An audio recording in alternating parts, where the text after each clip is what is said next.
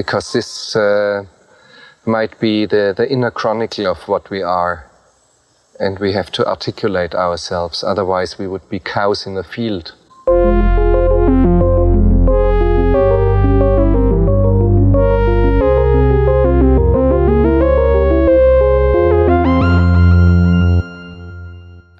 Always find that the I can never quite say Do it. you want me to do it? No, we're gonna do in media res basically, Okay. and I'm gonna say, "Welcome to Cows in the Field."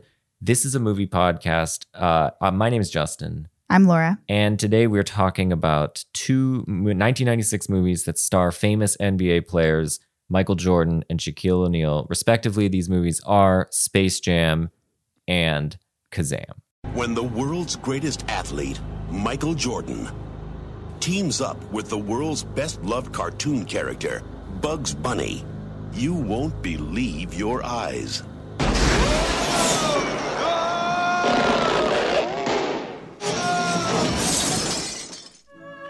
Uh, uh, pardon me, Mr. Jordan. Could I have your auto, auto uh, your John Hancock? What's going on here? We need your help! You heard of the Dream Team? Well, we're the Mean Team. In a deserted building lives a 5,000 year old genie. He served some of history's most notorious tyrants. Today, he's about to meet his match 14 year old Max Connor. And together, they're about to fall into something big.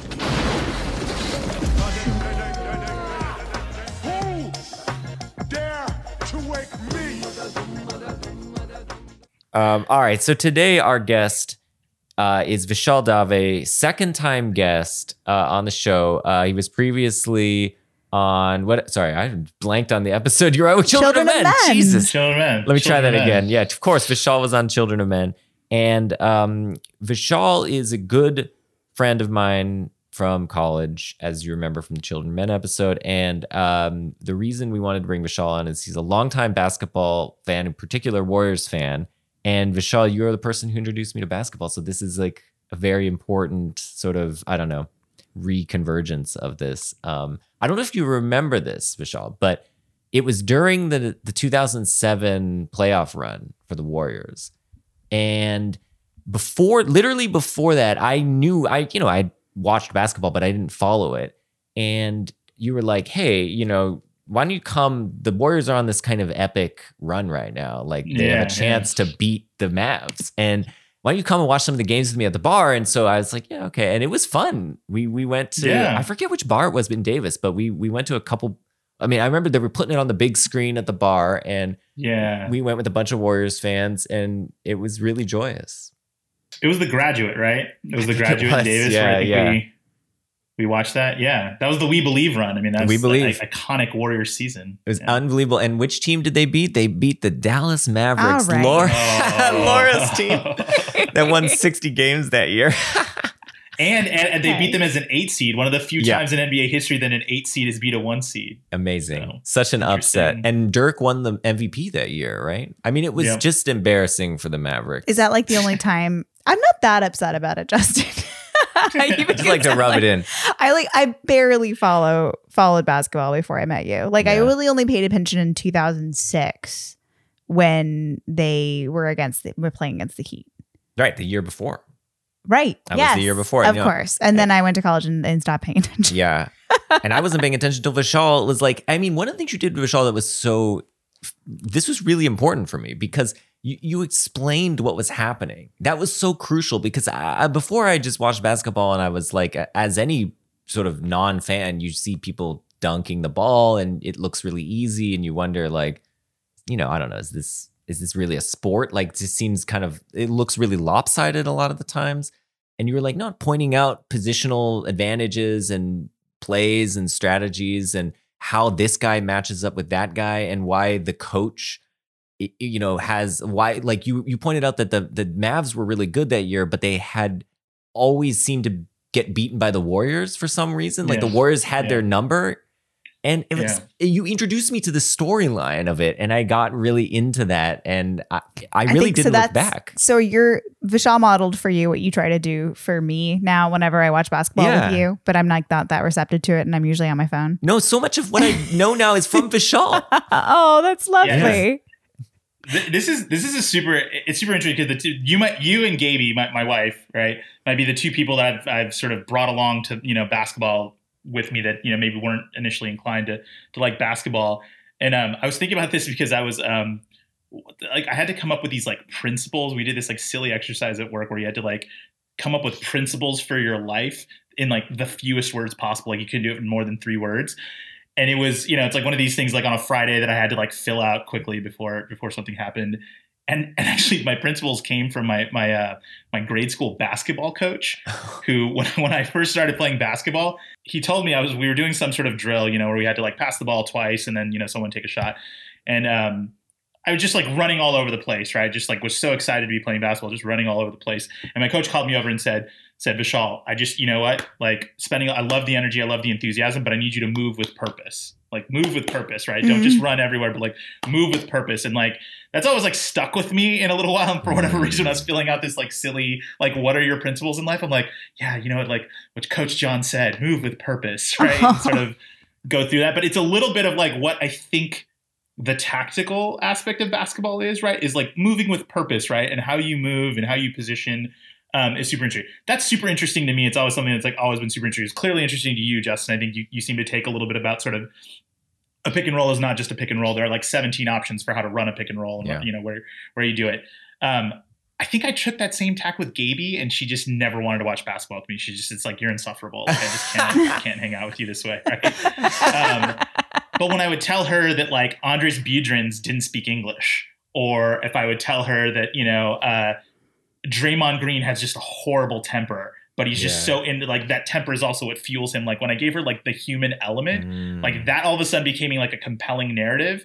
And now Gaby's just just huge Warriors fan, right? I mean, like her like amount of basketball knowledge, both on the the technical level, in addition to the, just sort of the personalities, and you know, I think they're all celebrities, and there's you know, she knows what you know, she she I think she knows as much about what someone's pregame outfit looks like as much as you know, as sort of like what a technical foul is, or you Yeah. know, Yeah. what uh what slipping the pick might be, or something like that, right? So it's sort of a really weird way to come come at it, right? But she was just like, I just needed to tell her that Draymond was a hothead, but that you know his temper was also part of his game, right? And she just had to like come through it. So diff- different ways to come to it, but it's uh, I, I think that's what I like about basketball. It's got both, right? It's got both. both. Totally. and that's something that yeah, I think that's something Yeah. we should get into in this in this episode because that's something Laura and I talked a little bit about, and we've talked about Vishal is part of what the appeal of basketball is um, as a sport, and one of the ways that it's it's different from hockey and football and even baseball and soccer in that you have this opportunity to be really close to the players and they're not wearing anything that obscures them so you can see their face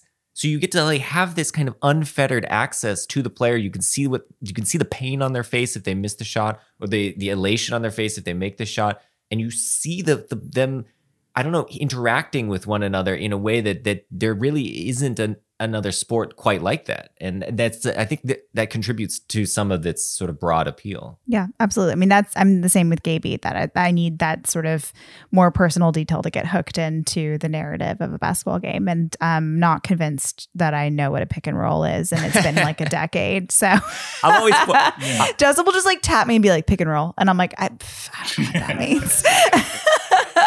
means. I wanted to actually start with a summary of the movies, partly because I anticipate that many of our audience will not have seen these movies maybe at all or recently. Um, We're not in 20 years. or- yeah, exactly. um, and th- this is not a, a neither of these are movies where spoilers are a serious issue. So, but it might just be helpful in our discussion to know broadly what happens. Okay, so Space Jam, the plot of Space Jam is this: the Looney Tunes are captured by this guy named Mr. Swackhammer, who's played by Danny DeVito, and his minions, the Nerdlucks. And they're trying to bring them back to a comedy attraction at this theme park, Moron Mountain. So, well, obviously they're the bad guys. Okay. Uh, the Tunes uh, convince the Nerdlucks somehow that they have to win a game of basketball before they can capture them. And so the Nerdlucks decide, because they're very short, they decide, okay, well, we'll steal the powers of the best NBA players. So they s- go and steal their power, like Barkley and um, who else is that? Ew- Ewing and um, that tall German guy who we thought that was Detlef Schrempf. but is not. um, Shawn Bradley, man. Bradley, yeah. And so, um, okay, so they steal the powers, and then they're they're basically threatening that the tune they're going to beat the Tunes, and the Tunes decide to capture Michael Jordan, who's golfing and currently in retirement playing baseball, and they convince him to help him, and they win the game. Uh, in the end, by Jordan harnessing his tune powers uh, to extend his arm into a giant, uh, massive arm and slam the ball okay, then he returns the stolen powers and he uh and conv- and he's convinced to re- resume his basketball career. So tie into reality, Jordan becomes a basketball player again. Space Jam. Kazam, starring Shaq. All right, Max is a 12-year-old boy. He's being raised by a single mom. He's bullied at school, but he also seems to like engineering. He's built like some sort of contrap but series of contraptions on a roof of some building. Um, and his mom is planning to remarry, but Max rejects his new adoptive father and instead is seeking to find his biological dad. He's pursued by some bullies at one point and he stumbles upon Kazam, a genie played by Shaq, in an abandoned lamp factory, and Kazam grants him three wishes.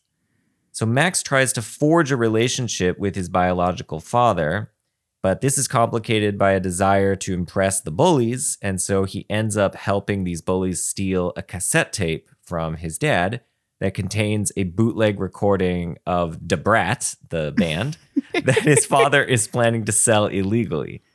Uh, with the father's life threatened, Max wishes for the cassette to save his father, tries to get it back via a wish. But then this tips off the evil nightclub owner Malik, uh, who realizes that Kazam is a, is a genie and he cap- tries to capture Kazam and use his powers for evil. In the end, Malik kills Max, but Kazam's love for Max is able to resurrect him and set Kazam free. Okay, so these that's a very strange plot summary. When I was writing that, I was like, "This is a weird movie." Um, and um, but the first thing I think we want to talk about is uh, so our first experiences with either of these two movies. Um, so uh, do, when did you first see Space Jam I, or or Kazam, Vishal? Um, so this is really interesting. So Space Jam, I saw. I was a freshman in high school, right? Basketball obsessed. I was going to go see it. You know, Michael Jordan was back. Um, so I, I- I saw it in high school with uh, a bunch of my friends, and um, yeah, you know, we were like everybody else, just Michael Jordan obsessed. If you like Yeah. basketball, I, even if you didn't like basketball, everybody was, you know, really in the mid '90s knew who Michael Jordan was, right? Probably the most famous athlete in the world, right? Despite basketball not being like soccer or something that's played all over the world, everyone knew who Michael Jordan was, right? Um, yeah, saw it there and remember, I think distinctly just really, really liking that soundtrack. Right? just sort of like that was the thing everyone was talking about. The soundtrack and and, and his new shoes, because I think his the new Jordans were were in the movie at the time, Ah. right? So people were like, Oh. oh, those are the new ones. That's what it's gonna look like. And you know, Jordans to a to a certain person in sort of my situation at that time, Jordans were like the iconic symbol of like like you had made it, right? Like like welcome to America. You have Michael Jordan shoes, right? It was like a Mhm. very like sort of thing, right? Like it was it was it was, you know, a status symbol at school. It was like Mm. how you were gonna be a cool kid, you know. Did you um, have a pair? all of that? So uh Did, wait, Kazam did, did you have a pair saw, of Jordans? Oh sorry. Did you have a pair of? Jordans? Yes, yes. I um my dad wouldn't buy them for me. So this is like was a whole thing. I wouldn't he wouldn't buy the, the Jordans for me. So I kept score for two summers at beer league softball.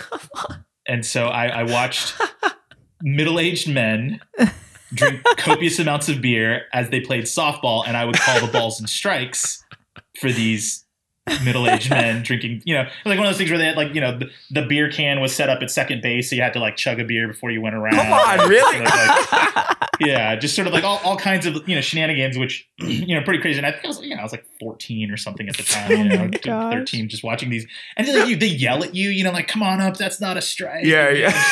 all kinds of just like just in hindsight, no one would ever let any child work that that job now, right? It just was a very unusual job. I spent two summers there, and and you know I would scrape. It didn't pay very well, but I would scrape together money, and the money I bought was just like I spent two hundred fifty dollars on a pair of shoes that were just Jesus. like precious to me, right? Like I wouldn't even wear them every day. It was like, Yeah. is today going to be a Jordan day? I don't know. Right? It's sort of- Wow.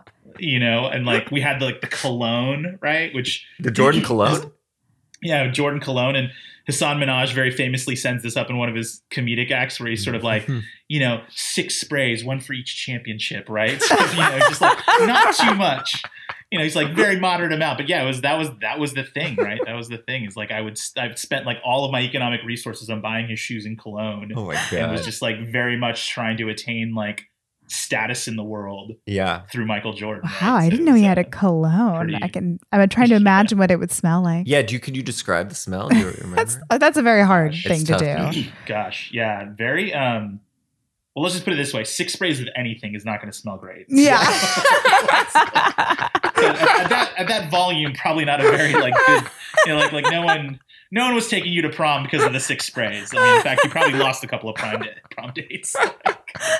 yeah, no, it was it was bad, but it was like yeah, like mid '90s Vishal was like like was like this is the way. This is Yeah. the way. Like, you know, this is it. Well, I I think Um, every I think yeah. the culture was telling you that. You know, you you had your finger on the pulse. no, totally. I was in third grade. So for me, the Space Jam thing was a lot more about the tunes than about Michael Jordan. but you were Michael. You were like you knew who he was. and You were excited. yeah, no, by I knew who he was. I didn't live under a rock, so I knew who he was. But my parents didn't watch basketball. I didn't watch basketball, so I just like knew of him the way you know of any celebrity because he wasn't an international celebrity. Hmm. But like Warner Brothers Looney Tunes was like having a moment. They harnessed this movie to like really let their you know have their star rise because right like early '90s like the Disney and mid through the mid '90s Disney was really like running the table for cartoons and I was all about like Disney princesses and stuff. But all of a sudden in third grade it was like you have to have the oversized Tweety Bird shirt. That was like what it was about. So that was like my cultural capital as a child was the Tweety Bird shirts. Did you also have like stuffed Looney Tune characters?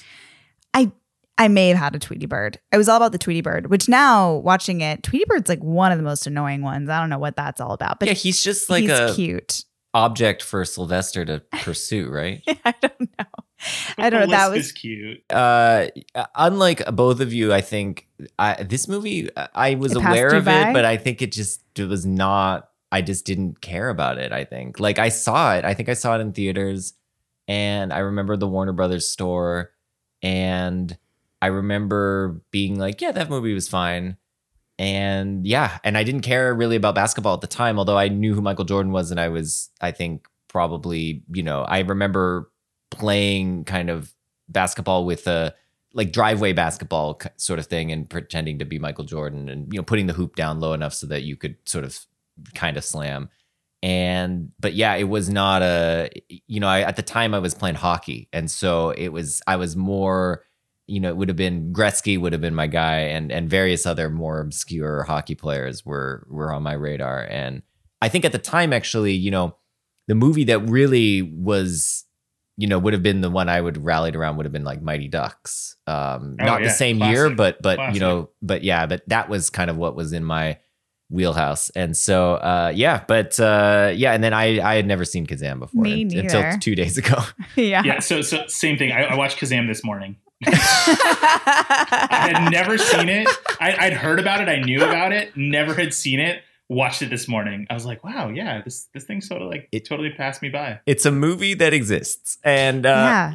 yeah, but it's just it's also. Star- I mean, why did I not know it existed? Because you'd Well- think in third grade, like I should have been of the three of us, maybe the one that saw Kazam. But I you were the youngest. Yeah, I yeah, did not yeah. know it was, it was a thing. Wik- Wikipedia has this interesting fact that I would love to fact check because it maybe I don't know if it's true or not, but people say that the reason people haven't seen Kazam is they think the movie is Shazam, which is about a movie about Sinbad, you know, the old rapper Sinbad being a genie. But Yeah. no such film exists. And and it's just like this like cultural mystery that like everyone unpacks all the time. So I'd, I'd love to know if that was true. or I not. think that is true, actually, because I It's a myself, Mandela effect? yeah, it's a Mandela effect thing. I think be, Yeah. partly the reason I partly think it's true is I saw that as well. College Humor made a sketch starring Sinbad where they made fun of this, and Ah. I think that it really that has to that's some evidence that there's really something there. I think myself, I also got these confused, and I also thought Kazam was Shazam and did star Sinbad. So I do feel like this was in the in the air, and and even as we were talking about it, we're like, oh, we're gonna do our Space Jam and Shazam episode. Yeah. we saying Yeah. it over and over again. Yeah. Yeah. Yeah. But like to be clear, there isn't a genie movie with with Sinbad because No. I could have sworn There's there no- was. there's no- no, no. exactly. There isn't. It's that's the thing I thought. I was like, oh yeah, there's two movies and you get them messed up. No, there actually is not another Yeah. movie. Yeah, it was. It's not like a. Bugs Life ants situation. You know, like know. that classic thing where two Holly puts out two movies on the I have the a hypothesis every, though, it- which is that Sinbad is a name of someone who you think should be in a genie movie because Totally. it's like Sinbad is like Buccaneer pirate guy. yeah. Okay. whatever, okay. I- right? yeah. Yeah. Yeah. see what you Sinbad in the see what you mean. adventures on this high Mhm. sea, and so you know you feel like he might encounter a genie, and then you're like, this Yeah. guy has the same name as that guy, so putting it all together. One question I have, which maybe we just talk about this right now, which is okay, why was Space Jam a phenomenon and Kazam? The only thing people remember about Kazam is that it was That it it's not starred Shazam? it starred Sinbad and Okay. it's named Shazam. Exactly. so why is that? I mean, what? I mean, are they? Because because my just to put my cards on the table, I'm gonna try and make the case that Kazam is better. so So hundred percent. Yeah. Hundred percent. Uh, Maybe, I, I don't know. I don't want to step on this if we're like trying to get to final analysis or anything, Yeah. right? But but really, short of it, Space Jam did not hold up for me. It did not hold up in any way for me. yeah, And Kazam was like maybe I was coming from the like the, the so I, I I rewatched Space Jam last night to just sort of get refreshed on it, and then watched Kazam this morning. I was like, I was like, you know, Kazam, you know, not great, but like you know, Yeah. in that vein of Goonies, you know, some like Yeah. early '90s kind of stuff. You know, there's a kid, he's got some like adventure. There's a little bit of like ET in there, you know, like sort of like all kinds of stuff. I was like, not not bad, and I was like, wow, I didn't even remember this movie. Like I don't even like remember like anything about it. And Space Jam with like I had the opposite feeling. I was like, oh Yeah. gosh, yeah, this this just didn't like yeah, I was just a different person back then. I think that's right. I think Yeah. that exactly happened to me too. Well, yeah, but I think you had had.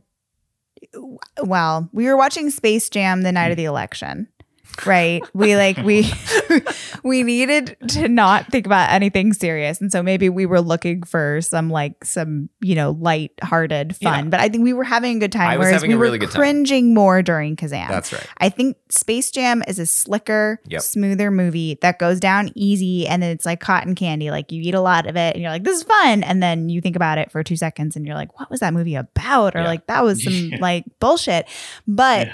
And Kazam has so many moments that are like really, and you know, anytime you got like a an enormous man in pointy shoes rapping with a 12 year old, like it's it's tough. It's tough to pull it off and it be cool. And also there's some just rampant racism Yeah. happening in Kazam. Yeah. That's Yeah. a little hard Oh to handle. So Oh like there's, there's more cringeworthy stuff, but there's also so much more heart in Kazam. Yeah. My name is Kazam, I got the whole plan. So listen to the man, cause I'm the Sultan of Sand. Is that it?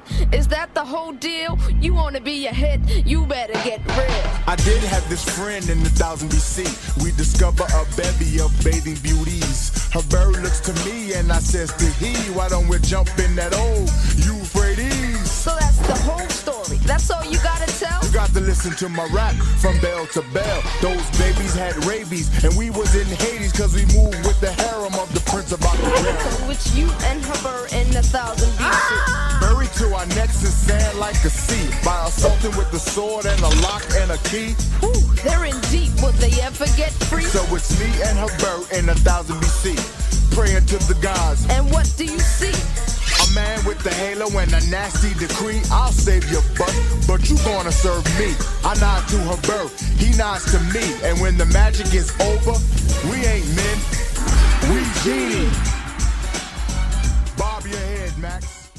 I mean, the Yeah. thing the thing I, I took away from Space Jam was Michael Jordan actually was I thought pretty solid as an actor. I thought he was very charismatic. He played himself well, and I was sort of that was part of the what you're talking about about it being really smooth. Everything about Jordan's performance with I felt totally smooth. Like he's he's delivering these kind of goofy lines, but he's he's going for it. He's he's laying into it. What's going on here? Why, Michael? I thought you'd never ask. You see, these aliens come from outer space and they want to make us slaves in their theme park. Eh, what do we care? They're little. So we challenge them to a basketball game. But then they show up and they ain't so little. They're huge! We need to beat these guys, because they're talking about slavery. They're gonna make us do stand up comedy, the same jokes every night for all eternity. We're gonna be locked up like wild animals and then trotted out to perform for a bunch of lowbrow, bug eyed, fat headed, humor challenged aliens. Uh, what I'm trying to say is. We need your help! Yeah, but I'm a baseball player now. Right. And I'm a Shakespearean actor.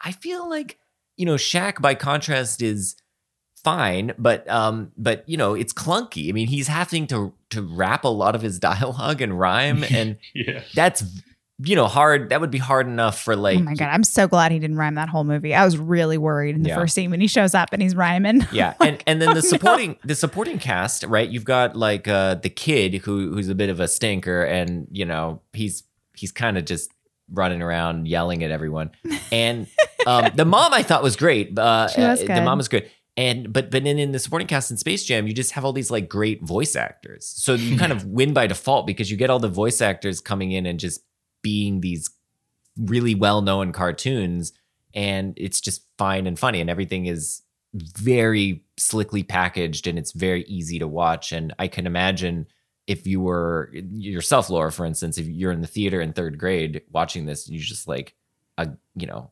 enjoying every moment of it because you're getting to watch michael jordan play basketball with tunes i mean what else yeah. can you watch No, that was Yeah. it was perfection. Plus like a dope Space Jam song that was just on repeat in my house, much to my parents. Wait, which Space chagrin. Jam? The- the- like the theme song. the theme song okay Everybody get up, it's time to slam now. We got the real jam going down. Welcome to the Space Jam. space Here's your chance, do your dance at the Space Jam. Alright. Come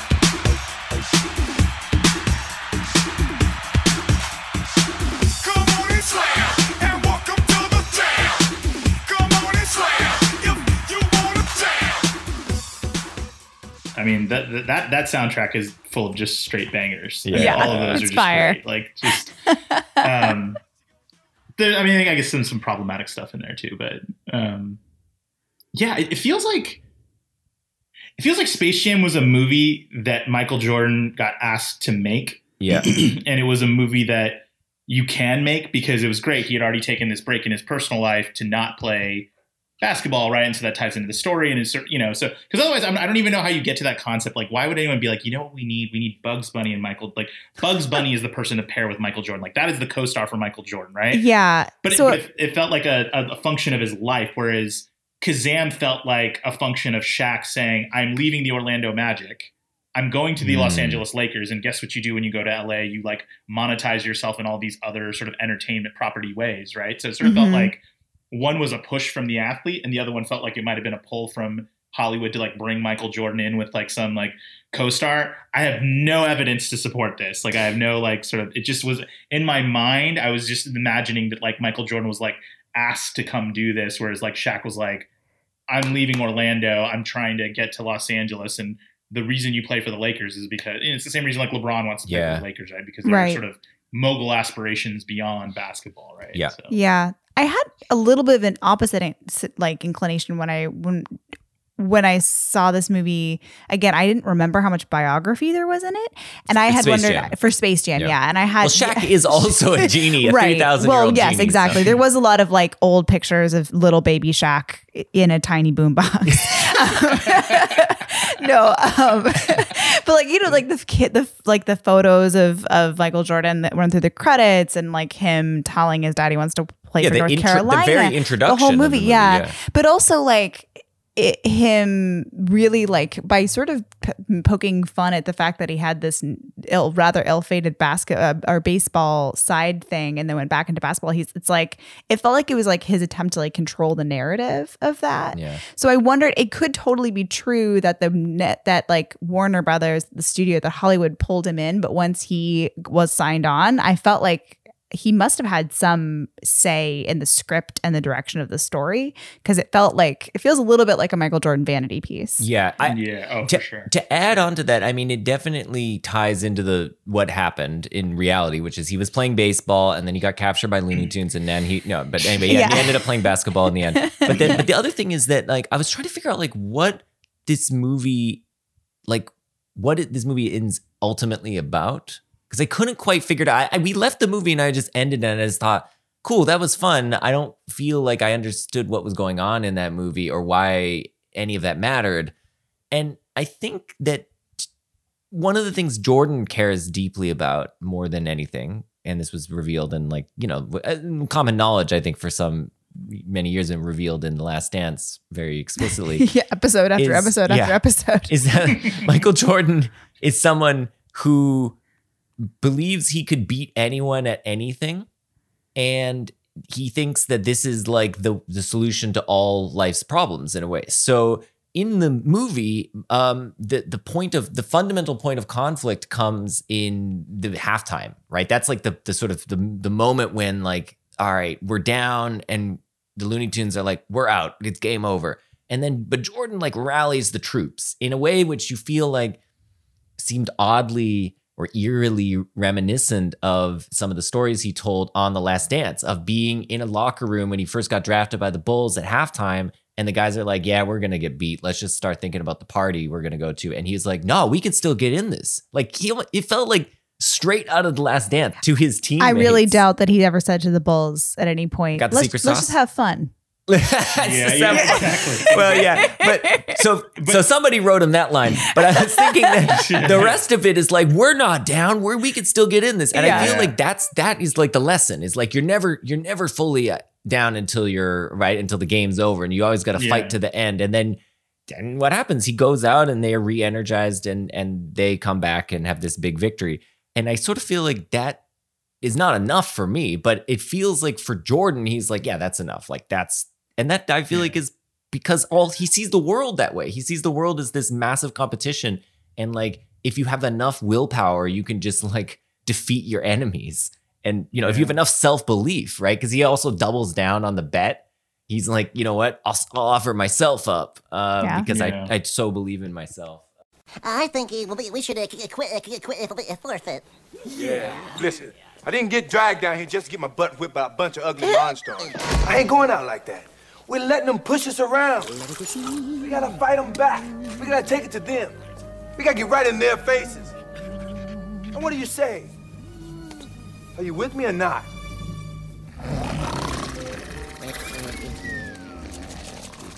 But that that point is exactly why I don't give Jordan credit for acting because I, I I had similar th- I had similar Mm. thoughts, but I was like, this is just Michael Jordan. This is just who he is. Right? This is just he exactly what you were thinking. Sort of, Yeah. he could just be yelling at Horace Grant right now. Yeah. Like it just doesn't matter. Like I don't think he was acting, and I don't. I, Yeah. I, he didn't have very much dialogue, right? Very Yeah. little dialogue comparatively for the lead of a movie, right? So he had he had very little dialogue, and all of the dialogue was just things that Michael Jordan would say. So I, Yeah. I sort of felt like they weren't asking much from him in terms of acting range. Whereas in Kazam, Shaq was asked to, to rap, to dance, to be funny, to have, you know, sort of like, you know, a sort of a fantasy. He had to interact with CGI just as much as Jordan did, right? He Yeah. had to do these sort of fantastical things, but then he also had to have comedic timing. And, you know, he uh, introduces himself to a number of characters as these sort of like goofy mini characters, like when he's the tutor, right? So, Right. like, Yeah. Yeah. like, like like Shaq has to come at people a bunch of different ways in the movie, right? And it kind Yeah. of feels like he did a you know a decent enough job as it. Whereas Michael Jordan Yeah. was largely more or less just being his being himself. Right? Yeah, I think that's Very, right. I like, think yeah, that's range, he does have an so. ease on camera that is clear that other not that isn't like right. a given when you go see Charles Barkley talk in front of a camera. Like, you know what I mean? Any of the scenes of the other NBA players that have lost their mojo, like you're like, Yeah. oh, they they really make Michael Jordan look good. Yeah, that's that's helpful. Um, but I totally agree with you. I think Shaq's being asked to do a lot more. He's actually asked to have an emotional weight, especially in Yeah. that final sequence. And you know, he's asked to have an arc in this movie, whereas Michael Yeah. Jordan has no arc. Like he's captured by the Looney Tunes, he wins the basketball game, and he gives us the power back. Like he's the same guy when he, you know, e- effectively the plot arc is supposed to be he's his love of basketball is like given back to him, but nowhere is that clear to me at all. Like, you know, it's Yeah, I, I I felt like if there was an arc in this movie, it was that Michael Jordan is the NBA. Like how like how Hmm. symbolic is it that he's giving the power back? He's like, "You're nothing Oh, without me." While I I was like that. gone, you are all just a bunch of losers. Like Charles Barkley is a Hall of Fame basketball player, right? Like Hall Yeah. of Fame power forward. But the movie very clearly just said that you know when Michael Jordan was not playing basketball, the NBA was not the NBA. that's And he Mm. came back and he gave back just as he gave them back the power in the movie. He came back to the NBA and said like, "I will now like resume." You know what I mean? Like it That's was so much. It was to, to the point about it being a vanity project, right? So it's Yeah. absolutely 100 percent a vanity project. But to me, it was so very much about the symbolic sort of feeling of the the corporate interest of the NBA, right? Sort of that Right. there was no NBA without Michael Jordan. And this movie sort of just symbolically, like you, Charles Barkley, are only somebody in relation to me, in relation to Mm. my greatness, right? Like you are you are nothing. Like if I'm not playing basketball, your powers might as well be gone because no one's going to watch you play basketball. That's right? really So it's sort of a interesting. very, wow. Yeah. very like, like ego, you know, like ego on another level kind of thing, right? So Guys, we suck. Yeah, man, my grandmother played better than I did. At least you guys are still tall. I'm nothing now. Just another short guy. You got that right. It's the only thing you got right. Who's that? Who is that? I don't know. Been getting your butts kicked, haven't you? Who's that? Mike. That's Mike. Hey, man, what you doing here? Don't be embarrassed. Just face it. You guys stink. Come on, Mike, lighten up, man. Yeah, I know, man. And you want your games back, huh? What little games you had to begin with. Yeah, man. It's hard enough as it is, Mike. Come on, give us a break. I'm gonna regret this. Stan, give me the ball. Oh. Oh. Look at that. Look like something from Star Trek. Touch it. No way, Jose. Pat, you want your talent back? You don't have any other choice. Just touch it. I don't know, man. Don't touch that, Pat. Okay, you're gonna walk around with a bad game for the rest of your career. Touch the ball. Careful, man. No, Wow, that's yeah. really that I hadn't I hadn't thought about that because I was trying to figure out what Michael Jordan's arc was. And it plays as if Michael Jordan's arc is like he's falling back in love with basketball, but I can't figure out why that happens. But you're Yeah. right that the arc is really the NBA. The arc is like the NBA, like in the down years when Michael Jordan's gone, and then it comes back with Michael Jordan, and you get that try. The final scene is not them winning the Looney Tunes game; it's him playing basketball with the Bulls again. Um, yeah, that's really interesting. I, I really like that that read on this movie, and and it really also because we were trying to figure out why the movie feels so hollow, and partly I think it's because it felt to me like a, just a cynical marketing ploy by on the behalf of Warner Brothers, like to partner with Michael Jordan and sell more Air Jordans and m- more Looney Tunes products and that kind of thing. Because it didn't feel like there was any serious emotional weight underneath this. But this adds another dimension, which is like not only is it's like the, the Looney Tunes are are being marketed, but like Jordan is like cementing his I don't know absolute power and status over the NBA here, Mhm. and and ex- sort of this is like a, a thesis statement of his uh, influence, um, which is Yeah. incredibly cynical in a way. I mean, David Falk, his agent, is an executive producer on the film. So if you, if you, I, I, when I didn't notice this the first Ah. time. I, I didn't know to notice it when I was a child. But when I read executive producers, it's David Falk, who's famously Michael Jordan's, you know, agent and manager for a number of years. So you could just see the orchestration, right? Like I was already primed to see it when I saw the credits because I was like, oh yeah, David Falk probably wanted him to come back and do this. And then at the end, I mean, like you know, he's, I mean, those are, I mean. Charles Barkley, Patrick Ewing, Larry Johnson, Shawn Bradley. I mean, Shawn Bradley maybe not, but Muggsy Bogues, right? Iconic basketball players Yeah. with great careers in their own right. Just relegated to like, you know, just oh, oh, we need Michael to come back and give us our basketball powers, Right. right? Because because when he left basketball, we lost it too. Right? That's amazing. I wonder if those guys were aware of that sort of interpretation of the movie. It almost is like almost embarrassing to them. Oh, that, it's like, insulting. Yeah, It's like insulting. insulting that like he brings the ba- the ball back, and it's like only then that they can resume their careers. Uh, like he is the savior of, of NBA basketball. Um, I mean, one would suspect that they were not aware of that because No, they were probably just focusing on the part participated in this movie. where the nerdlings or whatever they're called, Nerdlucks, chose the best players of the NBA, and they are the Well, best yeah. players of the NBA Yeah. only Yeah. because Michael Jordan is Yeah. playing But- baseball. But, let's but let's also point this out that the best players of the NBA, fi- all five of them cannot beat Michael Jordan. Exactly. Oh Exactly. That- that- I mean, it's just such a it's such an ego trip, right? To to think about it. Yeah, I was I was very like if I was Charles Barkley in hindsight, I'd be like, wow, this is really kind it's of rude. Yeah. like you know this is pretty insulting, right? That you know.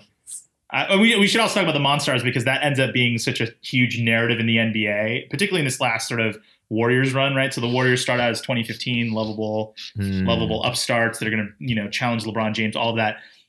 By the by the third or fourth year, right? And and I think this happens with every great basketball team. Somebody makes a shirt of them d- depicted as the Monstars. Oh, I didn't know that. Okay. That So makes th- sense. th- there's some really great imagery that that I'll, I'll send you guys after this, where you can see the the the Warriors version of that. There are other teams, you know, that have had versions of this. But anytime a team gets to be really dominant, people just make some caricature of them in the form of the Monstars, and it becomes like a a thing in basketball culture. I see, right? 'cause- You feel because like it's- bas- like NBA Reddit loves this, right? But what is it because it's like a David and Goliath sort of thing? Like they can only be toppled by like one great player, or and because like they're so stacked. Because because it in a way it it like you would think like the way this movie plays it is it's like if you have the basketball savior, then it doesn't matter how many monsters are on the other team. Like they're gonna lose. Um, Yeah, you know, an interesting thing that I, I, I learned about sports fandom that I, I didn't think about is that people claim to want parity, right? Mm-hmm. People claim that they want tense rivalries and, and competition and stuff. But when you compare that, when you sort of juxtapose when ratings are the highest, they're traditionally the highest when there's a team that just sort of dominates for a five year period, right? So like Yeah, ratings huh. go up. So I think people like the rise and fall arc, right? So I think they want a supremely dominant team. They want to root for that team as sort of an upstart and watch their rise. And then they want to root against them, right? Yeah. And sort of like bring mm-hmm. them down, right? All in the same. So the same people at the beginning of the Warriors runs that were sort of like the Warriors are so fun, what a fun team to watch, and I, you know I don't even watch the Warriors, but I like watching this team, blah blah blah. And the end of the Warriors run, which is you know oh they just got the best players, or the Monstars, what a bunch of villains, you know things like that. But that corresponds to some of the highest ratings in the NBA. So people yeah. want parity, but the the golden age of the NBA was through two three run seasons, right? Depicted in the Last Dance, where the the Bulls were dominant, right? So I Mhm. think sort of an interesting thing. I'm not sure people actually, you know, sort of what they verbalize is what they want. What they actually are tuned into are two different. I like that. I- It's also I think that um it it simplifies the game. If you have only a couple people you have to pay attention to, like a couple personalities, you can lock into those. You can just lock into Warriors, you can lock into LeBron, you can lock into Jordan, and you can just as a casual fan and just be like, this is who I care about. I'm just gonna bandwagon my way on top of these crew. Obviously, for I think I think the serious fan wants parity because the serious fan is like, look, I'm looking for um you know, I'm looking for good basketball to be played in the right way. And I don't want to just see a bunch of blowout games. I want to see competition and that sort of thing. But I think a lot of like casual fans, I think it just, it makes it easy. It, it, I mean, imagine when, you know, when the West gets so stacked and it's like you've got 13, I don't know, not 13, but you got 10 teams that are vying for all- in really serious competition for the playoff spots. It's almost like overwhelming. You keep track of so many things, you know? It's easier when you're just like, look, it's going to be the Warriors. It's going to be Cleveland. Let's just get Yeah. to it and get this over with. yeah, we we talked a lot about Michael Jordan being you know the sociopath. That, that you know sort of Yeah. the, the competitive sociopath that he is right sort of the things and did you all watch the the last dance yes We sure get- did. So the thing that struck me most about this last dance was how much I sympathized with Jordan at the end. How, how sort of I was very, and that you know, by intention, it was sort of you know supposed to make me sympathize with him. But but I, I really I really walked into that saying like, like who cares? Like I'm watching, I'm like hate watching this, right? Yeah. I'm just like I'm here to like watch like all these years where I rooted against Michael Jordan and just could never like you know get there with a team that I was I was supporting. Um, and then at the end, it's like very very sympathetic, right? Um, is Space Jam just sort of an earlier iteration of that? I couldn't tell. Are- Are we supposed to feel bad about Michael Jordan that he he you know poor Michael Jordan you know he has to play baseball and now he has to help these Looney Tunes and there's these like monstars that are against him. Like, do we do we feel bad for Michael Jordan in in Space Jam? I felt a little bad for him when when uh when he's playing baseball and everybody's like sucking up to him and it's like bumming him out. Like I can't imagine that would be that would be weird when you get to a point of international celebrity which like you feel like none of your interactions are authentic.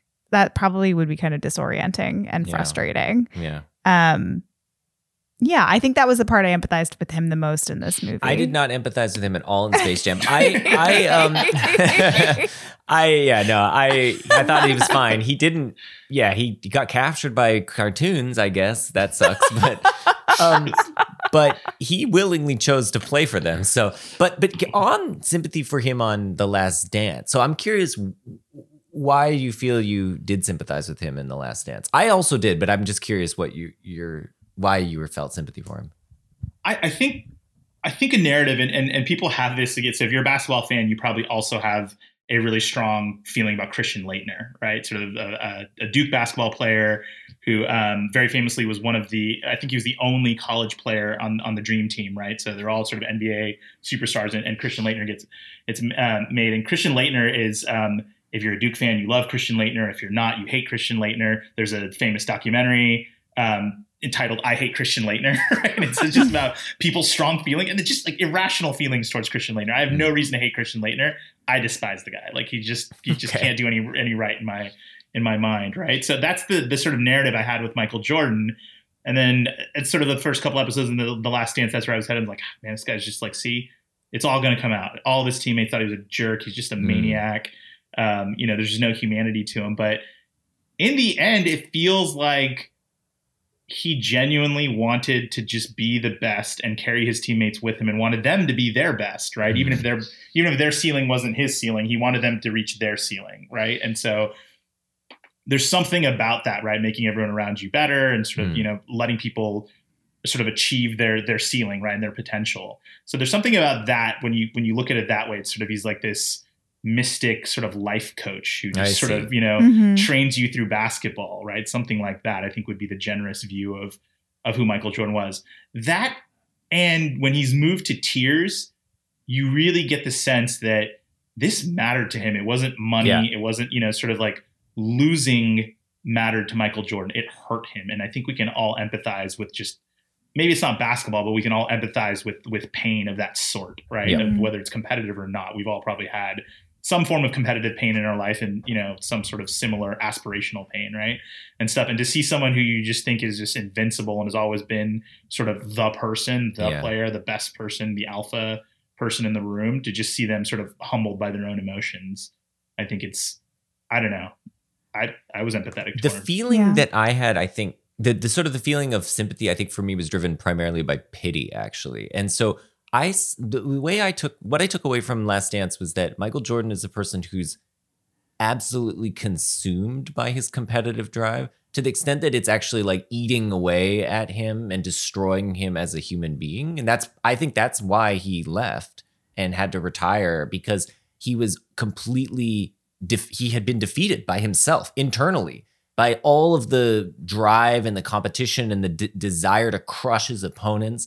And he just didn't have anything left to, to give.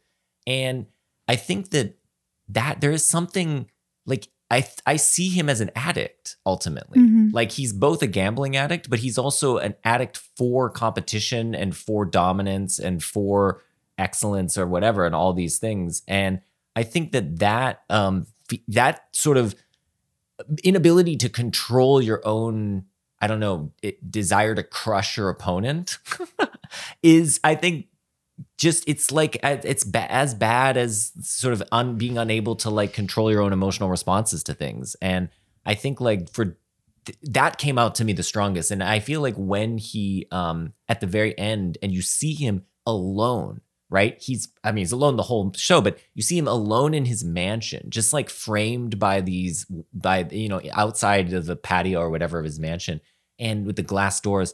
And i just thought of it as a glass prison. Like he's Yeah. not escaped this. And and he won't ever escape it because now he's just haunted by legacy stuff. And you've got lebron coming up and chomping at his legacy and all this shit. And like he can't do anything about it. And so he's just in the situation of like i kind of made my case but now it's now it's out of my hands but like i desperately want to continue to crush my opponents and I can't do it. And I feel like there's this like resignation almost at the end where he's just like trying to come to terms with that. Um, but yeah, I felt a lot. I felt so so much pity for him because I was just like, Yeah.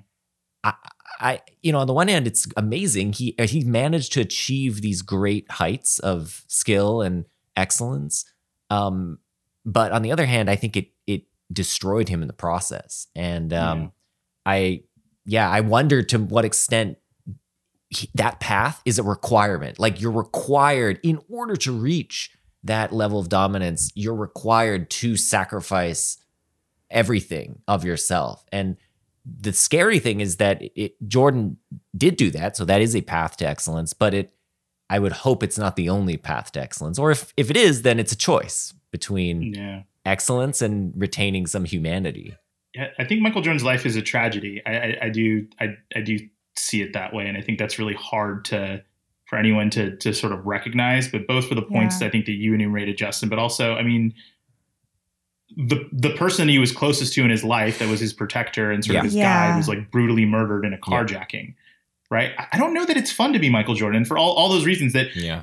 All of the sacrifice, everything that he did, the humanity that he gave up, was all in the service of these six championships, which are a numerical figure that by, eventually will be eclipsed. Someone will a seventh championship, right? Someone Yeah. will match him and win six, or something will happen, right? And so the achievement only lasts for as long as that record lasts, but those records will be broken. I mean, that that's sort of the the the arc of athletic progress is Yeah. that those records are eventually broken, right? So I, I do think that it's yeah, I don't think it's that weird to say that Michael Jordan's life is a tragedy. Yeah. I, don't. Yeah, It's a little bit like just to bring things back around. It's a little bit like meeting a genie, getting a wish, and saying, "I wish to be the best basketball player," and he's like, "Sure, here you go." And then you have Michael Jordan's life, and you wonder whether you were cursed. um, but yeah, I mean, I think Way to bring it back around. just to bring it back around. Well, par- partly because I think so. Let's think about this from Shaq's perspective, because I think Shaq, in in a lot of respects, is the antithesis of Michael Jordan. So he's someone who, Has fun. yeah, He seems to be enjoying his life. yeah, Yeah. he, Shaq He's like is. a, a normal, well-adjusted human being. yeah, he's a he's a fun guy. He he he uh, he wants to compete and win, but he also wants to have a life outside of basketball and friends outside of basketball. And he's a fun person to be around. And He has a Um, sense of humor about himself. yeah, I mean, I, yeah, yeah. And so I, and a fool. Shaq and a fool, yeah. And I think that so it's interesting to me though that Shaq's movie uh, Kazam is actually the one that has more emotional weight and resonance. It's actually dealing with an issue that I think is something that many people could recognize as a serious, you know, as something in their own lives, like namely this this issue of Max, the young kid who who uh, has lost his father. He doesn't know where his father is, and now he has a new adoptive father, and he doesn't like him. And he's got to try to find. I mean, really, ultimately, he has three father figures, right? He's got his real, his biological dad, who's kind of a loser. He's got his adoptive dad, who's a fireman and a cool guy. As far as I mean, we were talking Yeah. about this earlier. Laura and I were like, that guy's cool. Travis he's really seems nice kind of great. He seems Yeah. like the most emotionally mature of everybody. in And then he's movie. got he's got Kazam, the genie, who's kind of like his best friend dad. And um, giant man child. yeah, Best friend dad. Yeah. but yeah, and he's just trying to find a way. He's just trying to like find his own path through this life, and he's being bullied, and um, yeah, and then ultimately Max proves himself to be a good person, and he and what I liked about Kazam, just in contrast to to Space Jam, is that in both movies. The the primary threat is, I think, the exploitation of talent.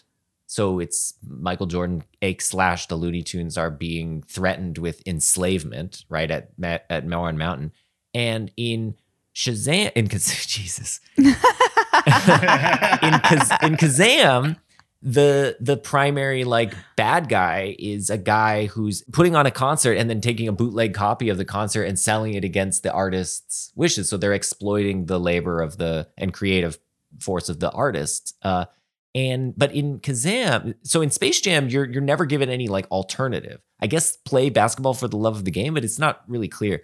But in in Kazam, the alternative is like, look, don't you don't have to like use other people. Like you don't have to use these wishes to get something. You can actually use your power to do good. Like you can use your wishes to help people. And I like kind of dig that this movie articulates this alternative as opposed to like, you know, just dominate your opponents. It's like, no, no, no, help your friends and family. My argument for this is because, well, the, the textual evidence is that Max is given three wishes by, by Kazam and he he wishes for candy, which is stupid, but he's a kid. Yeah. And then he wishes for the cassette back to help his dad. And then he wishes ultimately for his dad to have a second chance at life. Like he wants his dad. I know it's so beautiful. He wants to help his father Yeah. um, ultimately. And, uh, and, And he, and he the has pro- a lot of other wishes that are um, in the, the category of ethereal, right? So that, Right. I, I thought that was a really interesting distinction that I hadn't seen in the genie concept before, right? Of sort of, oh, I can't give you anything ethereal because I think a lot of genie stories do allow you to like, you know, I want this person to fall in love with me or whatever it is, right? So there are sort of concepts, but you know, you know, I think there's they in this mythology they have some dichotomy between genies and jinns or whatever the Right. the other thing was, right? That that you know, and that's that's sort of part of Kazam's arc, right? Is that he wants to do these ethereal things like fall Yeah. in love and and be free. But but Max asks for a lot of those ethereal things, right? I mean, he ends up asking for some material things as well, the candy, Yeah. the car that he couldn't get at the beginning or something like that. But he he does ask for a lot of ethereal things, whereas the the emotional stakes in Space Jam are that the worst thing that could happen to Michael Jordan is that he would have to sign autographs for fans Yeah. and play and play people that were unworthy in, in a scenario in which he lost. Like that was Yeah. the emotional stakes, right? It's just like that, like that's it, Michael. Like you would have to Yeah. actually talk to these people who adore you, and you have to play basketball against them. You know what I mean? Like that. That's it. That was like that was hell. That was hell as described in Space Jam to Michael. Jordan, right? Um, and you know by Danny DeVito. You know, and compared to, and so that just seems like you know, and in Space Jam you're supposed to be like, oh my gosh, this is so bad, right? Yeah. Whereas in Kazam, I mean, it's just sort of like the, The scene state- in which he gives his dad the cassette tape, right? And he has that just emotional scene with his dad about part of his I'm a parent now, so it's just sort of very Yeah. focused on anything that happens to children. But but that scene to me, sort of the whole movie was kind of silly. I didn't really think anyone was a great actor, but like that moment when Max like actually cries and like breaks down, and he's just like, I just want you to be a part of my life, and like I don't know how to tell you that. Um, that had like real weight, right? Like that had like emotional stakes that were like meant something, right? Yeah. There's nothing like that in Space Jam. There's No, nothing yeah. even close. It's just it's just going to the theme park and you know playing people that are unworthy of you. I left Kazam feeling like that movie was bad, but then I thought thought about it more and I thought like, but there were these moments of emotional resonance. That Yeah. one, also the one with his mom when he, uh, I forget what what he's doing. He's you remember? Uh, Well, the one that worked for, that that hit me with the mom was when she ex- when she of has to apologize to him because he finds out that his dad actually is around. Right. That's she right. had told him she didn't know where he was, and then he Yeah. finds the divorce paperwork, finds his dad, and he's mad at her for for miss for being dishonest with him. Yep. Um, and she kind of she like has to crouch down and be like, Yeah. "I fucked up. I didn't know what to do." You know, like I he showed up and he's not a good guy, and I didn't know what you know. I wanted to protect you, and I but like I also know you should have a relationship with your father. That's like I've I really I mean she didn't say all those things out loud, but that's what's running through my head at the time, like how hard that stuff is to navigate, Yeah. and she's doing her best and she's messing up, and like how hard that that that relationship is for the two of them when they only have each other. Um, yeah, I And thought I thought I thought all the stuff with mom was really good. And I also thought with his adoptive dad, um, the firefighter, uh, I I felt like his attempts to bring to sort of forge a relationship with Max, which were uh, rebuffed again and again, but his continual attempts to do that and the way that he did it, I thought were was very mature, very respectful to the boundaries that you know are in place, offering Max these opportunities and never sort of forcing it or being a a jerk about this. He was just like, "Look, my your mom and I love each other, we, and I want to be a part of your life." And you know, and I think there's a tragedy in a way in that Max is rejecting the father figure who could be a good dad to him and trying to pursue his biological dad, who's a, actually doesn't want anything to do with him, and in a way has to sort of like sacrifice himself to save his father. Um, uh, because he does die. I mean, he he. That's another thing with this movie has real stakes. He, Max does actually. He is killed in this movie. I know And, it's wild when um, Shaq starts to like get all glittery, right? Because he's like his master is now being shifted. I was like, wait, does, does that mean Max is like legit dead Yeah. uh, somewhere? Yeah. Like, yeah, you're not sure, but crazy. but yeah, he does die because Shaq, because Kazam resurrects him at the end with his powers, Yeah. right? With his love, so to speak, resurrects him, and I. So there's such an actual emotional catharsis with this movie where the where there's you know Max's sacrifice makes his dad kind of come to realize that Max loves him and desire that is the second chance in a way. Is it's his realization that Max sacrificed himself is like, okay, now I'm gonna try to be a better person. And and I love that step one is like I've got to go repent for my crimes. He has to go to prison. Like he's just hauled off to prison. Um, but he's like, I hope that we can find some relationship after this. And then um, and then Max has this kind of reconciliation with his adoptive father, and and so that that storyline is nicely tied up in that you get you you get the sense that you know he'll have a relationship with both guys. One guy is going to have to work at it. Um, the adoptive dad is going to be his father for the for the foreseeable future, and um, but he has a good relationship with his biological father, and I, I find that I was just like, you know what, that's actually a really nice message at the end of this movie. Um, Yeah. and yeah and then and then of course there's there's also just adding onto the theme of uh you know enslavement and exploitation the genie uh, kazam is him is himself um enslaved like he he talks about this it was actually hard to get this because he's all doing it with rhymes and stuff but he he said he was cursed right? Like 3000 years ago he was cursed by some sorcerer or something to be in the lamp and and now have to grant wishes and so on. And his life is actually quite terrible in that regard. And and it is interesting that like it is it's love somehow that like breaks that spell and allows him to be free and and pursue his own his actually have some free will. And and and so I find that that all I don't know I it, I thought the the ending was was actually quite I mean it was super maudlin and and and chintzy but I but at least it had stakes Yeah. At least it had stakes No, I know. And I liked um, you know, I guess his memo before was like he wants in the very beginning he wants Max to to wish as fast as possible, right? Because he just like wants to go back to sleep in his boombox. He Right. just likes like get this over with, ask for your greedy, stupid shit, and then I'm gonna go back to sleep. But because Max doesn't do the wishes immediately, he like starts living in the world and then he starts having fun in the Yeah. world. Like he like discovers who he is. and he's just like a kid, you know, and he's just running around like enjoying enjoying life for the first time. I also think he actually has a real arc there because he begins to forge sort of relationships in the world, but they are all these kind of one-sided exploitable relationships in that he becomes like a a superstar, right? He becomes a celebrity, right? Among this group of people because he's rapping and stuff and he's, he gets the adoration. And in that process, he forgets who his real friend is, namely Max right. and he he doesn't help him and so on eh, right and but then he realizes that he made that mistake because he doesn't immediately come to help max and that's why max dies. And so then when he does come like he he feels that guilt of like not being there for his friend.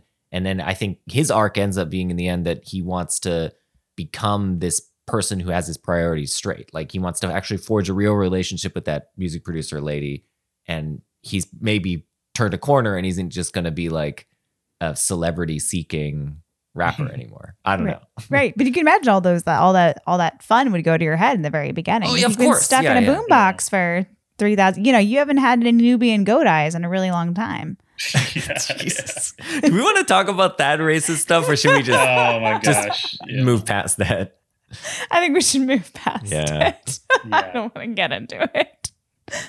it's it, it is an interesting thing to think about it that they're both in both movies the star athlete right the most ostensibly powerful person in the movies they're both shackled by service right in very different ways Yeah. right and michael jordan is is is sort of it's a service is like a trivial thing right it's just like ah i'm just going to help these looney tunes out and then i'm going to be be back but in in kazam it's like millennia of service that he's been you know like Yeah. like he's like released into the real world. So it's funny. He goes from the fan, the fantasy world of like living inside of the lamp to the real world, and he sort of you know experiences tremendous growth.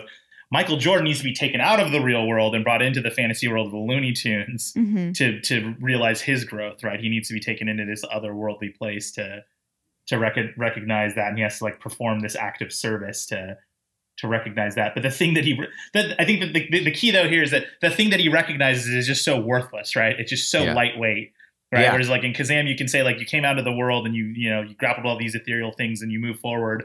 The thing that Michael Jordan recognizes, he's like, yeah, I should play basketball because I'm the best. Yeah, exactly. Yeah. If, if there is any arc, that is his arc, right? And you're just like, God, what a, you know, like what a hollow thing. Yeah. I was also Like, thinking I'm, I'm good at basketball. I'm really good at basketball. Yeah, right? I'm- But that's Not the, only that's I- the stakes of like this act of service, right? Whereas Kazam is sort of like, gosh, like I'll give up all this like otherworldly power because I'll have this real human connection with this this woman that I might be interested in. Yeah. right? So you know, you and I talked about like uh, if there was an uh, if there if the if the other way around, like in '96, there was just like a particularly empty moment or something. Mm. Because the other thing that this made me think of in terms of like movies without any substance but were just vehicles for for celebrity was the movie Spice World, which I'm imagining you have not seen, Vishal. I have not seen that. No. and and Justin hasn't seen it either. So I'm the only one who could speak to it. But it's based. They try to do it like it's like a Hard Day's Night style, like extended music video. But essentially, they had almost no script, and it was just like a bunch of nonsense for 90 minutes. But it had the Spice Girls, and they just put zero effort into it. That's what's clear now. At the time, I loved it. All bo- on board. I feel there like for I, it. I feel like that that review that you just gave or that sort of synopsis of Spice World, I think could all just apply to Space Jam. It's an extended. It's an ex, instead of a music video, it's an extended episode of Looney Tunes. Yeah. For someone who just didn't try that hard, right? I don't think Michael Jordan's trying all that hard in that movie. Um, yeah, and and it's just very it's like incoherent. But at the time, I was about it, right? At the time, I was Yeah. like, man, this is this is it. Michael Jordan is back, right? It's tapping into the zeitgeist. No, I knew what it it, was doing. I mean, so speaking of the zeitgeist, so soundtrack. Let's talk about the soundtrack, which obviously meant a lot to both of you. Didn't mean much to me. I was listening to it today, and I was like, Dope. "Oh, these songs are fun," but like they don't have any significance or resonance for me. I mean, I don't know that it.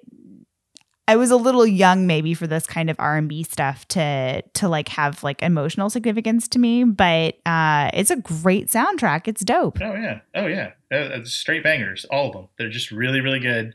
Um, this is also for me personally was like around the time that like I came to the social phenomenon of dancing with your friends. You know what I mean? I was like, Mhm. I was a freshman in high school. Like we were going to dances. It was like we were dan- like we were gonna have like parties, right? People had house parties in high school that were, you know, just like their parents were upstairs and we were all downstairs, and this was like in the mix for things that were gonna go on the, you know, I think now you would just famously like pull up Spotify or whatever, right? Yep. But like that was Sure. like back then. It's like, oh man, You had the someone have CD. Space Jam CD, like Yeah. the Quad City DJ song's got to come on right now, right?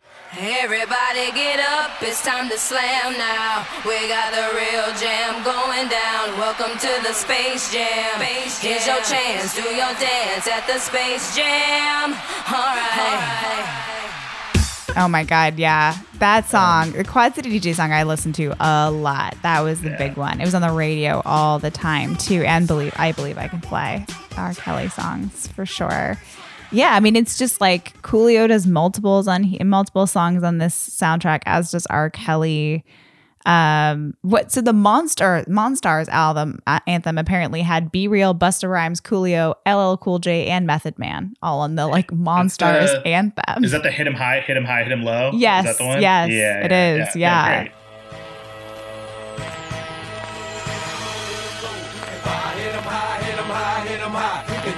Going straight to the hole. You ain't got no game. I'm breaking you out the frame, coming through like a train. Looking to take over the whole world is my goal. With my unstoppable crew taking all control. You can't get none of this. We're running this. Well, take a earth shaker, three point gun in this. Get out the lane, I'm coming through, and if you don't wanna move, I'm coming right through you. It's like inch by inch and step by step. That that video I think was on like MTV Jams, right? I mean that thing would Okay. show up on like MTV Late Night, right? It was the thing. I mean, this. I, I was trying to think about a soundtrack that had that many in, in the moment famous artists sort of coming together to, to do that, right? And so, um, you know, however you feel about R. Kelly, right? Like he was really big at that time, right? Yeah. Like all of the all of the the people on that soundtrack were sort of really important at the time. I think Black Panther might have been the latest iteration of that, right? Like Kendrick Lamar is on it. and, Yeah. you know, he gets he gets you know he handpicks all the artists that are going to contribute tracks to the Black Panther right. soundtrack. I was trying to think or of like other Beyonce Lion King. that one didn't really hit, but they tried with Beyonce Lion King. Yeah. So I had weirdly one of my first CDs that I bought at like as my own purchase was a was the Men in Black CD.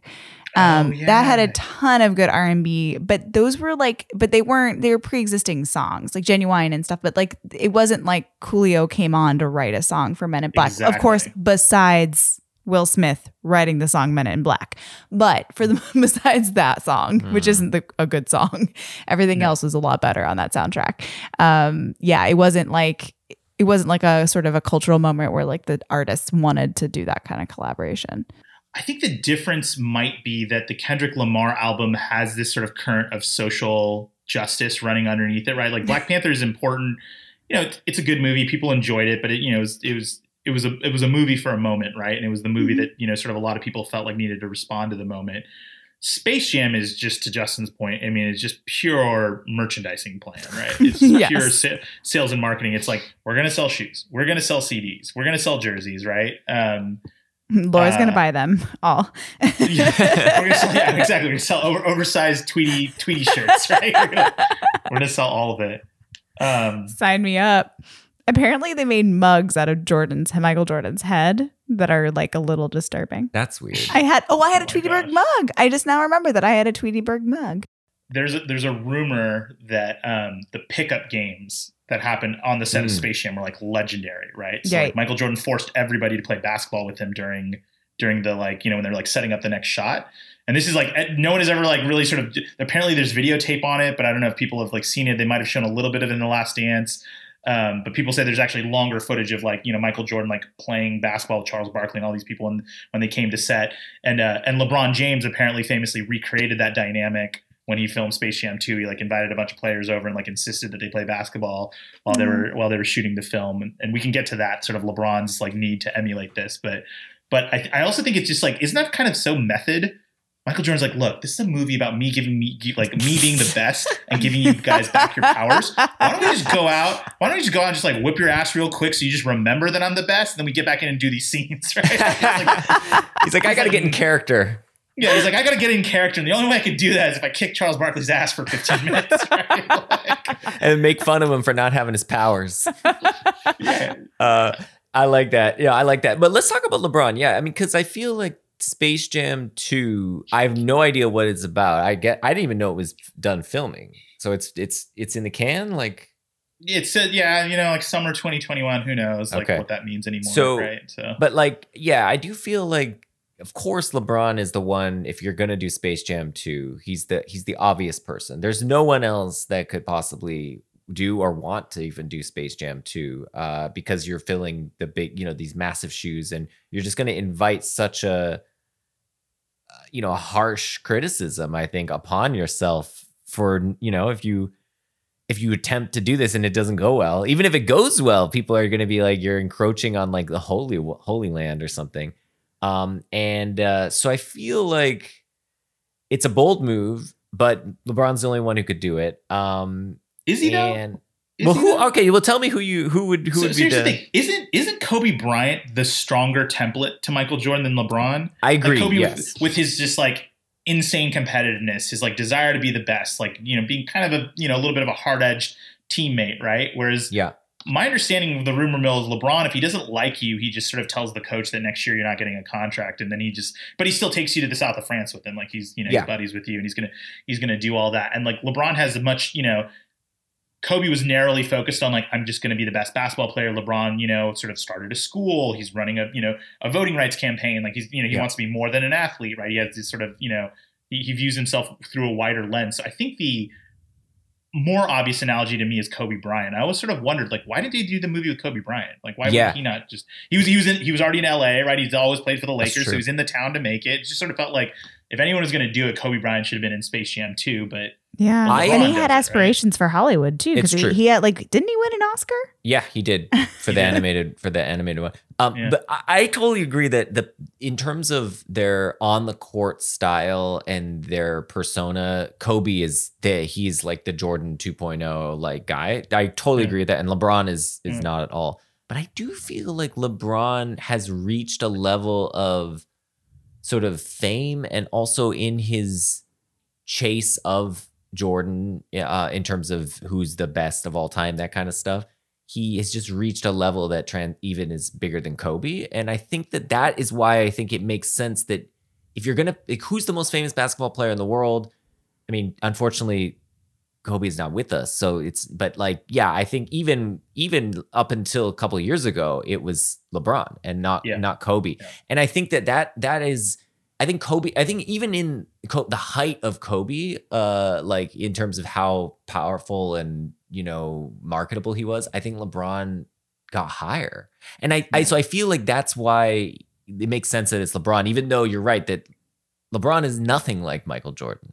Yeah. Yeah. They're like opposites in in like in that respect. And so in their court presence and who they are as human beings and everything. So I think like yeah, but I I, I also feel like that is contributes to I think LeBron's likability and and broad appeal. He has that kind of ability to like Jordan in this respect um to leave the basketball court give a an interview with someone and be articulate and um and charismatic and and so on. And I think it took Kobe a, a while to get to that point. I think Kobe for a long time uh, was much more abrasive and more like a bad boy and that sort of. And I think LeBron just kind of came in. It, it really did feel like he was fully formed in terms of his charismatic, outward facing self from 18.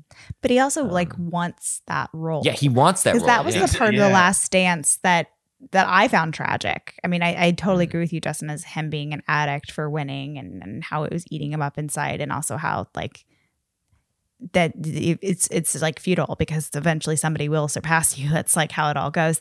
Um, but the thing that I found tragic about his life too is that I can't remember if it was him or Dennis Rodman that made this comment about like you get into this because you want to play basketball, not because you want all the other stuff. Oftentimes, like you might want riches, but you don't want like cameras in your face all the time. You don't want like to be asked about every political question. You don't want to be held have your feet held to the fire over, you know, whether or not you're going to come out one way or another in an election in North Carolina. Mm-hmm. Like that's not what he wanted and he never wanted to be a like it he just wants to play basketball and win and murder everybody. Uh basketball wise. Basketball wise. Basketball wise. Um but you know like cuz that part when his dad dies and then there's this all this narrative about like whether or not his gambling had something to do with it and all this horrible stuff like that seemed like to be the really dark side of celebrity but even when things were good I got the feeling like more Michael Jordan didn't want like 98% of that crap. Like he was happy to sell shoes and make money with his endorsements but he didn't want to be the face of the NBA in the way that LeBron is. He didn't want to use the celebrity as a platform for further No. further Yeah. means. Whereas LeBron clearly has taken on that mantle. um, So wh- why does LeBron feel like he has to lean into it, right? Because I feel like a lot of his his uh, the way he talks about his career, doing Space Jam do too, right? All of these things are sort of chasing the ghosts of Michael Jordan, right? Yeah. So yeah. I almost feel like why not lean hard the other way and just Yeah. say, no, I, I'm I'm this different person. I, I arrive at this moment in a completely different trajectory, and and I you know I, I always sort of am very curious as to why he feels like he he needs to, right? And so it sort of feels like, uh, whatever happens in the future, and, and maybe this is where Michael Jordan finds salvation, right?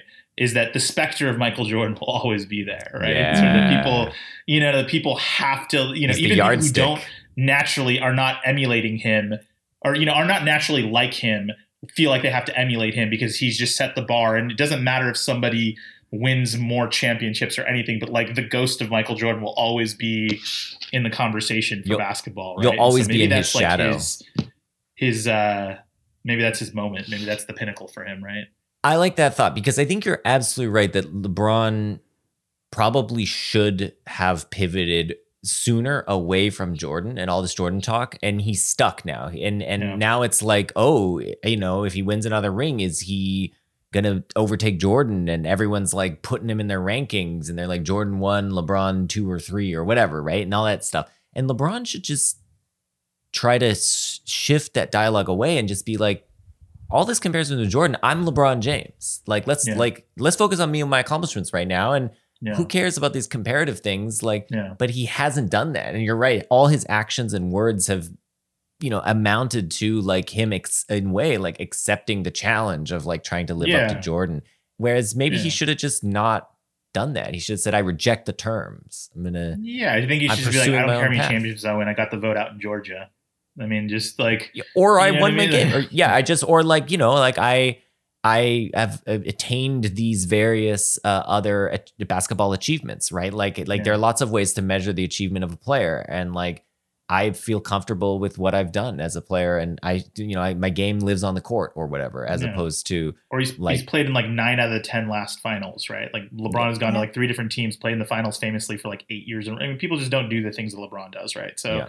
so there's there's sort of other terms, but he, he just doesn't. He doesn't. He always Yeah. feels the need to to do that. Which, if we take it back to Kazam, I think that's a little bit what's refreshing about Kazam is I don't think Shaq is trying to do that at all. that's true. Yeah, right, yeah, yeah, right. Like he's he's not trying to do that. And, and I looked it up. I think did Kazam come out in July '96, and then Yes. Space Jam came out in No- November '96, Yes. right? So, so okay, so Kazam came out first, right? That Yep. was the the the and, you know in a more traditional blockbuster season too, right? Sort of. I guess Thanksgiving is a big movie weekend, but but you know July is a huge huge movie month, right? Um, and and Shaq famously doesn't do any of that, right? Like Kazam is not like you don't make Kazam like like he's not even the star of Kazam, right? Like Yeah. ostensibly, right? Like he Yeah. is, but he's not. You know, he's not really the focus of the. Story, he's not the right? main character. He's not the protagonist. Yeah, Um, yeah, I actually Shaq. So here's a quote from Shaq about why he did the movie, because you know you might wonder like why are you in this genie movie, which is basically if you look on the paper, your page, you're gonna think it's gonna be pretty embarrassing. Like why would you choose to do this? So here's what Shaq said. He said, "I was a medium level juvenile delinquent from Newark who always dreamed about doing a movie. Someone said, "Hey, here's seven million dollars. Come and do this genie movie." What am I gonna say? No. So I did it. I love go. So, Shaq. There you go. I mean, I think that I think that that plays exactly into this where where Shaq's career is, you know, there's missteps and there are all these like, yeah, he did some movies and some of them are kind of goofy and whatever. And LeBron's career, by contrast, is like there are definitely like missteps, but for the, I mean, the decision everyone hates on the decision, but but I think mar- by and large, it's like it's he's very particular about how he wants to curate every element of it and like how he sees it shaping his legacy. And you're right that like Shaq is just like, yeah, I'm just doing this movie. It's gonna be fun. Yeah. I, I think I think Shaq is unburdened with the to the extent there are skill positions and non-skill positions in basketball. I think there is there is something to say about Shaq's off the court presence based on who he is on the court. So on the court, everyone famously is sort of like Shaq's not an athlete; he's just a big guy that can dunk on people, right? Like he's not an athlete; he doesn't have skill. He can't shoot free throws. Like four feet away from the basket, he's just a total disaster. He's not even a good basketball player, right? And so, so there's something almost like liberating about that, right? Is that he's sort of Shaq arrived at his like basketball dominance through just like pure like you know sort of like I'm just bigger and more Yeah. stronger than anyone, right? And, and I'm just going to be able to dunk over you. Whereas you know Michael Jordan was a jump shooter and he's you know could you know was very reliable and was you know was clutch and just was you know a technician, you know sort of a connoisseur of the game. And so no one ever thought Shaq was going to be the next Jordan, right? No one ever did. Like it, like Shaq, Yeah, no one ever thought he was the yeah. template for Jordan. Never thought, you know, like the, Yeah. the narrative on Shaq is he's a big guy that can dunk, right? And so he kind of like gets liberated by that, right? He can just be free and do movies like Kazam, and he made a video game called Shaq Fu that was just terrible, right? And you know, it was like a fighting game, like a, Mo- a Mortal Kombat knockoff game that was had Shaq in it, right? So it's sort of Oh you can do all that because you're not living in this like ghost of Michael Jordan Yeah. right? It's Yeah. also why I think he didn't get along with Kobe. I think him Yeah, and Kobe yeah, didn't get along because Kobe's like, no, no, no, this is what I'm trying to be. You're just sort of this like big lug on the side, right? And sort of Yeah. Uh so next week we are doing fuck, is it Fargo? Yeah. Not next week. Yeah, yeah, Oh yeah, yeah, yeah. you're right. Next, okay, so the next episode is Fargo, where we're gonna have our friend Molly come back on. So that'll be super fun. Um, you can reach us at at cowspod on Twitter. We're also cowspod.wordpress.com online. Uh, and you know, download us at any of the usual podcast sites, leave a review, rate, tell your friends. this is the embarrassing plea to to pass on the podcast to all your friends and family and uh and we'll see you next time i believe i can fly Bye guys. bye I used to think that I could not go on. And life was nothing but an awful song. But now I know the meaning of true love. I'm leaning on the everlasting arms. If I can see it, then I can do if I just believe it. There's nothing to it. I believe I can fly. I believe I can touch the sky. I think about it every night and day. Spread my wings and fly away. I believe I can soar.